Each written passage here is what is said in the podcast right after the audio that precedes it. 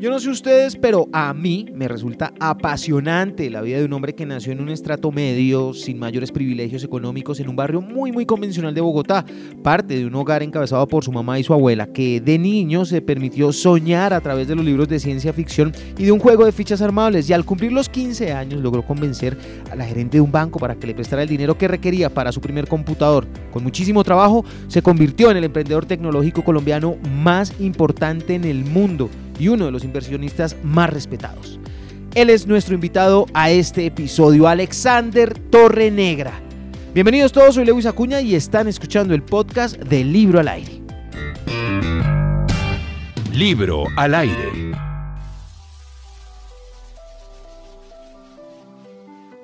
Alexander Torrenegra, Remoter. Alexander, de verdad es un verdadero placer tenerlo con nosotros aquí en Libro al Aire. Bienvenido.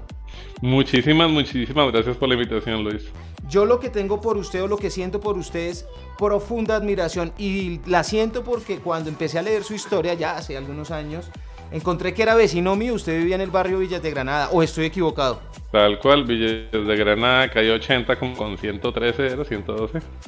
¿Cómo, ¿Cómo llega un hombre de Villas de Granada, en Bogotá, en español, a ser la figura tan importante que es usted, no solamente por decirlo por la admiración que siento por usted, sino porque ha sido reconocido internacionalmente por su trabajo. Ah, muchas gracias por tus gratas palabras. Pues yo creo que eh, ha sido un poquito de persistencia, pero principalmente suerte. La verdad es que he sido una persona muy afortunada en la vida y, me he topado con, con, personas que me han ayudado un montón en poder hacer realidad muchos de los sueños y locuras que se me pasan por la cabeza y se nos pasan por la, por la cabeza.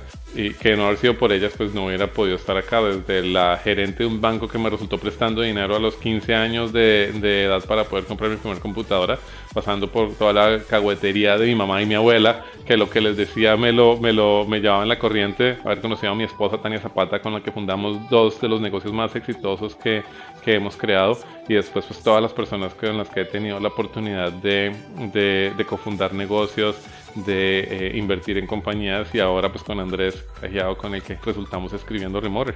Alexander, ¿usted hubiera logrado ser Alexander Torrenegra y estar en donde está en este momento si hubiese nacido en otra época, años antes o años después? ¿Fue el momento? Sabes que esa es una pregunta que me hago eh, de vez en cuando, ¿qué hubiera sido yo de haber eh, nacido en otra época?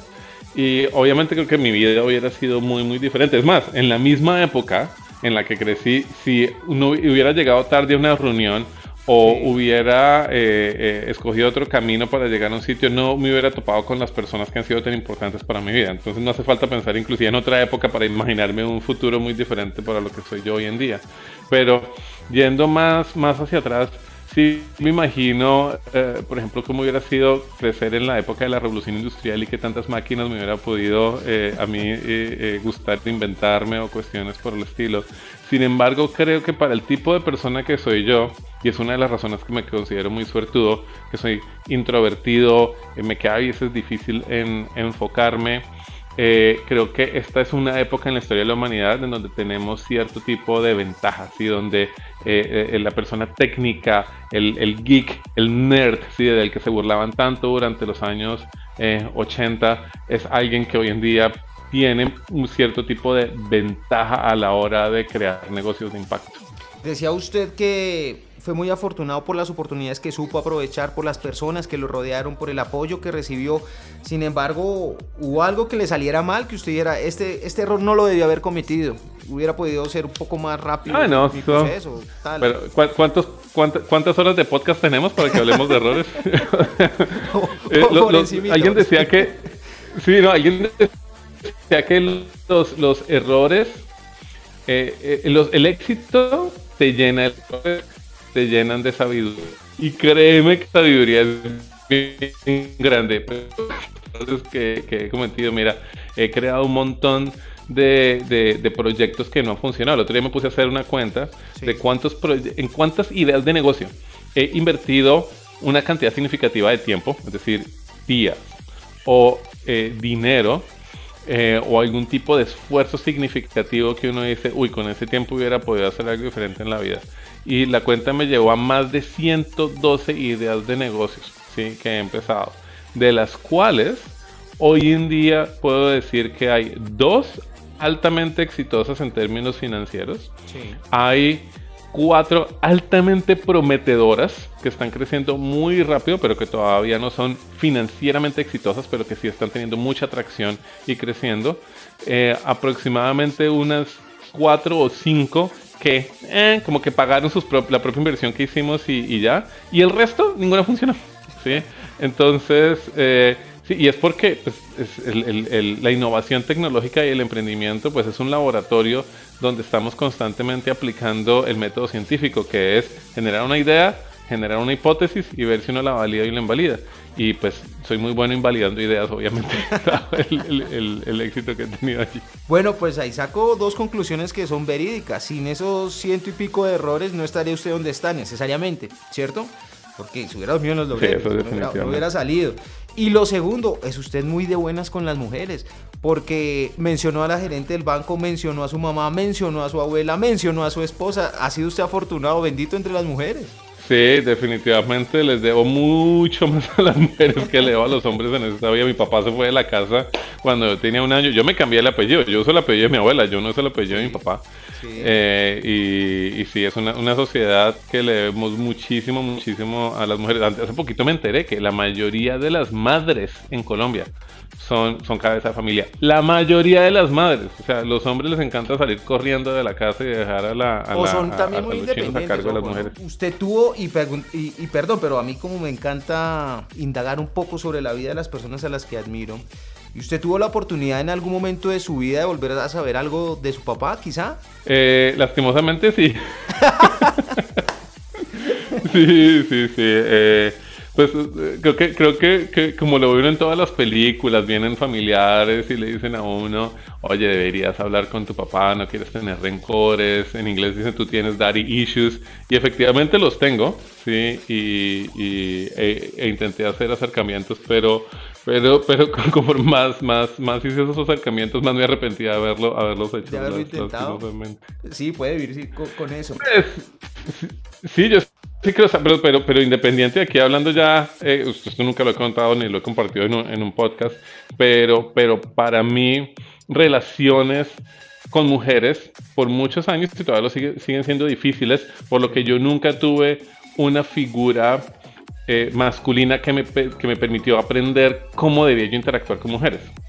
Y por otro lado, las interacciones que tengo con hombres muchas veces buscan tener cierto tipo de validación paternal por lo que nunca tuve esa figura también. Mm. Entonces, esto es como autopsicología y psiquiatría que me he hecho en cierta medida, pero, pero pues finalmente de no haber sido por eso, pues como tú decías, no estaría donde estoy. Entonces, muy feliz de haber sido criado por madre y abuela soltera. ¿Y como papá cómo le va de una niña? Pues dichoso, una de las cosas que más me gusta de trabajar remotamente es que tengo la posibilidad de compartir con ella no una, sino múltiples veces al, día.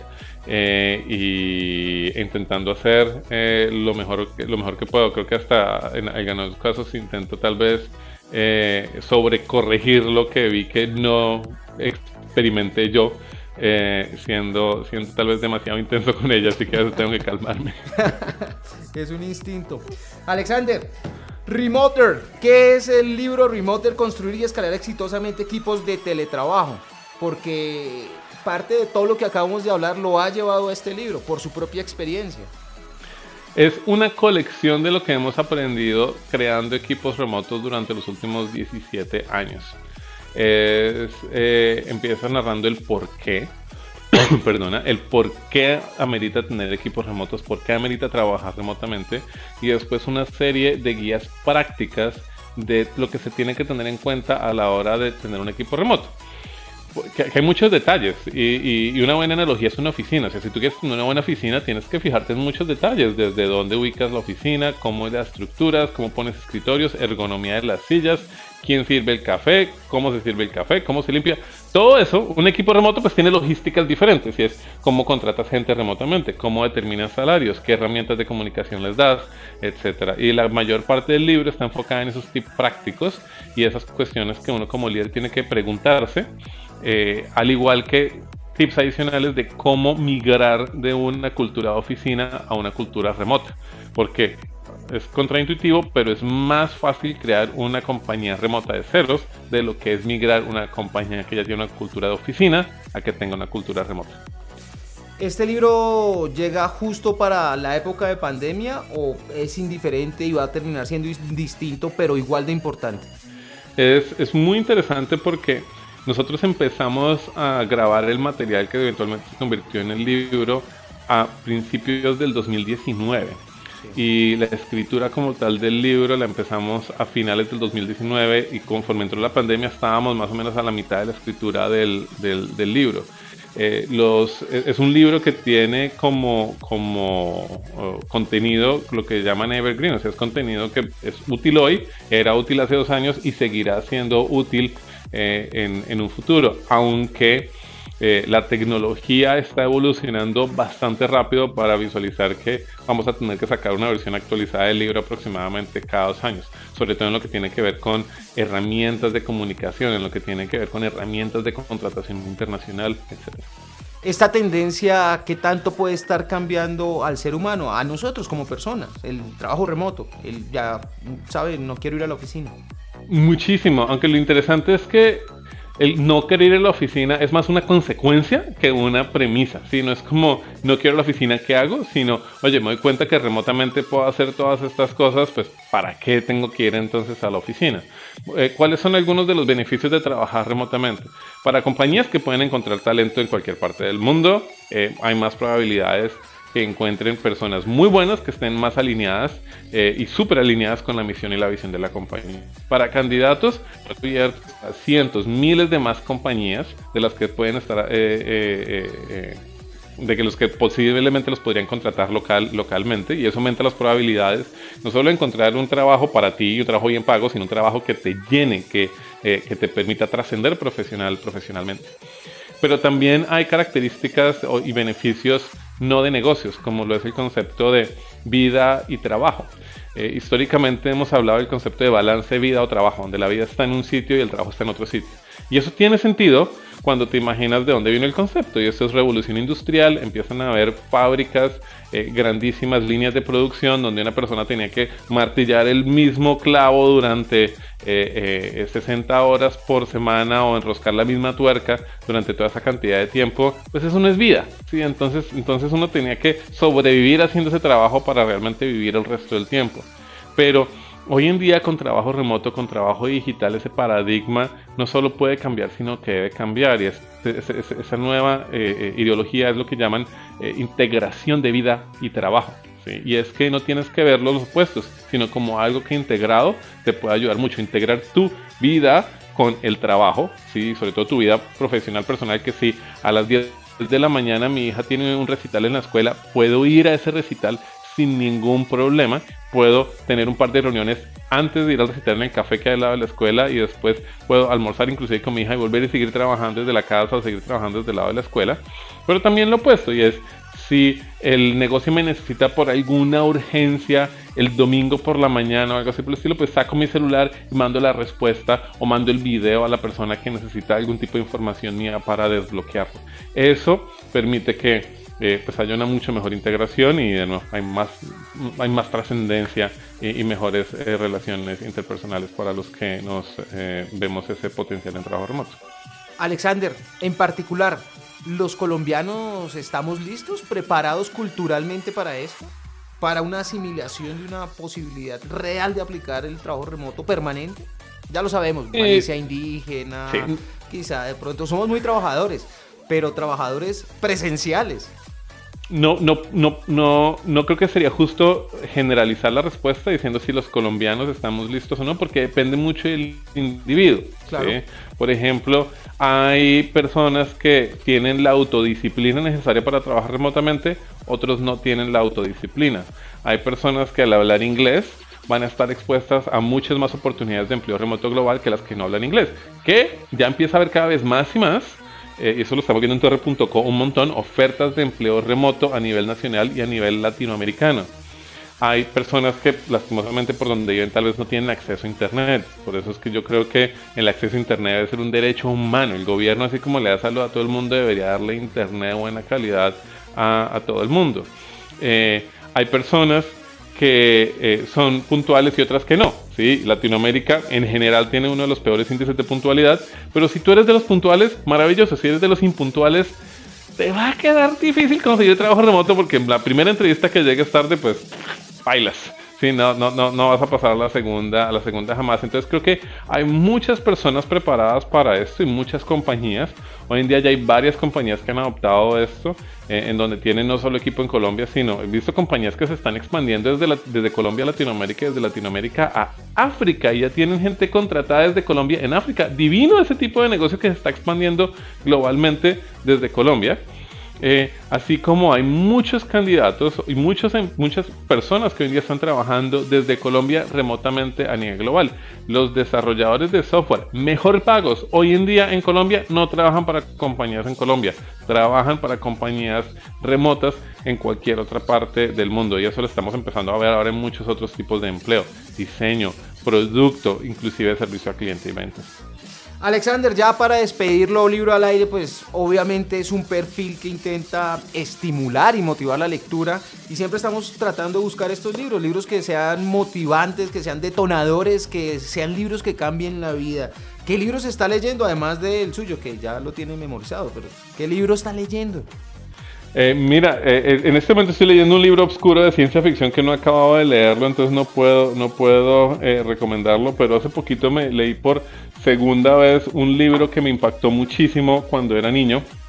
Este que estoy aquí mostrando se llama Foundation, en español Fundación. Es uno de los mejores libros de ciencia ficción de Isaac Asimov y básicamente es muy interesante porque fue escrito en 1950 y explica cómo usando matemáticas, lo que hoy en día consideraríamos inteligencia artificial, hubo personas que pudieron empezar a predecir el futuro de la raza humana y, empezaron a influenciar el futuro de la raza humana sabiendo dónde podían hacer cambios pequeños aquí y allá. Fascinante ciencia ficción, algo que estamos empezando a ver hoy en día con las redes sociales y cómo nos manipulan a nosotros sin que nos den cuenta que lo están haciendo.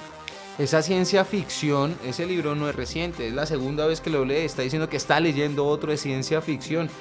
Quizá eso fue un motivante, un motivante para su vida.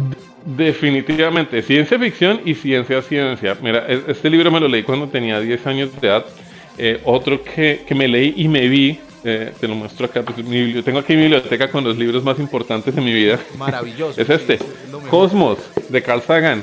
Un excelente documental de finales de 1970. Ahorita hay una versión moderna, pero este original y todo lo que hablaba de ciencia y cómo cuestionaba muchas de las cosas que yo he dado. Y que me ayudó también muchísimo es... Eh, y no sé si le estoy haciendo cuña que no va a hacerle cuña, pero yo cuando niño tuve un, juego que se llamaba Estralandia. es como, como el Lego colombiano porque no teníamos dinero para un Lego. Armó todo. Ese juego de bloques a mí me ayudó muchísimo. El Armó todo y el Estralandia me ayudó muchísimo a, a, a dejar que la imaginación volara. Dos, grandes secretos, consejos en uno. Vea, usted se lleva la ciencia ficción, los libros, el Estralandia, maravilloso. Alexander Torrenegra, de verdad ha sido un orgullo, ha sido de verdad un honor tenerlo con nosotros aquí en Libro al Aire. Un abrazo muy fuerte y haga de este perfil en su casa. Siempre será bienvenido. Esperamos su próximo libro. Muchísimas, muchísimas gracias por la invitación. Y bueno, no me esperen sentados con, para el próximo libro porque estoy súper ocupado en otras cosas, pero ahí intentamos. Pero va a llegar, en algún momento tendrá que llegar. Un abrazo enorme, Alexander. Gracias.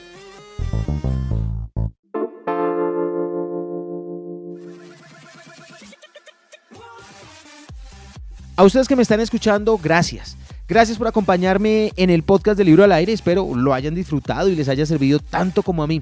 Este episodio debo reconocer que me llena de orgullo y la conversación ha sido invaluable e inspiradora. De eso se trata, de encontrar y compartir libros que alimenten la vida. Por favor, visiten la página www.libroalaire.com, suscríbanse a nuestros perfiles en Instagram, Facebook, Twitter, YouTube y a nuestro podcast, en cualquiera sea la plataforma que estén utilizando para escucharlo. No se les olvide activar las notificaciones y así se evitan perder cualquiera de nuestras publicaciones que de seguro será un contenido de mucho valor. Escríbanme, me encanta leer. Libro al aire no se propone ser tendencia, sino ser útil para tu vida. Libro al aire.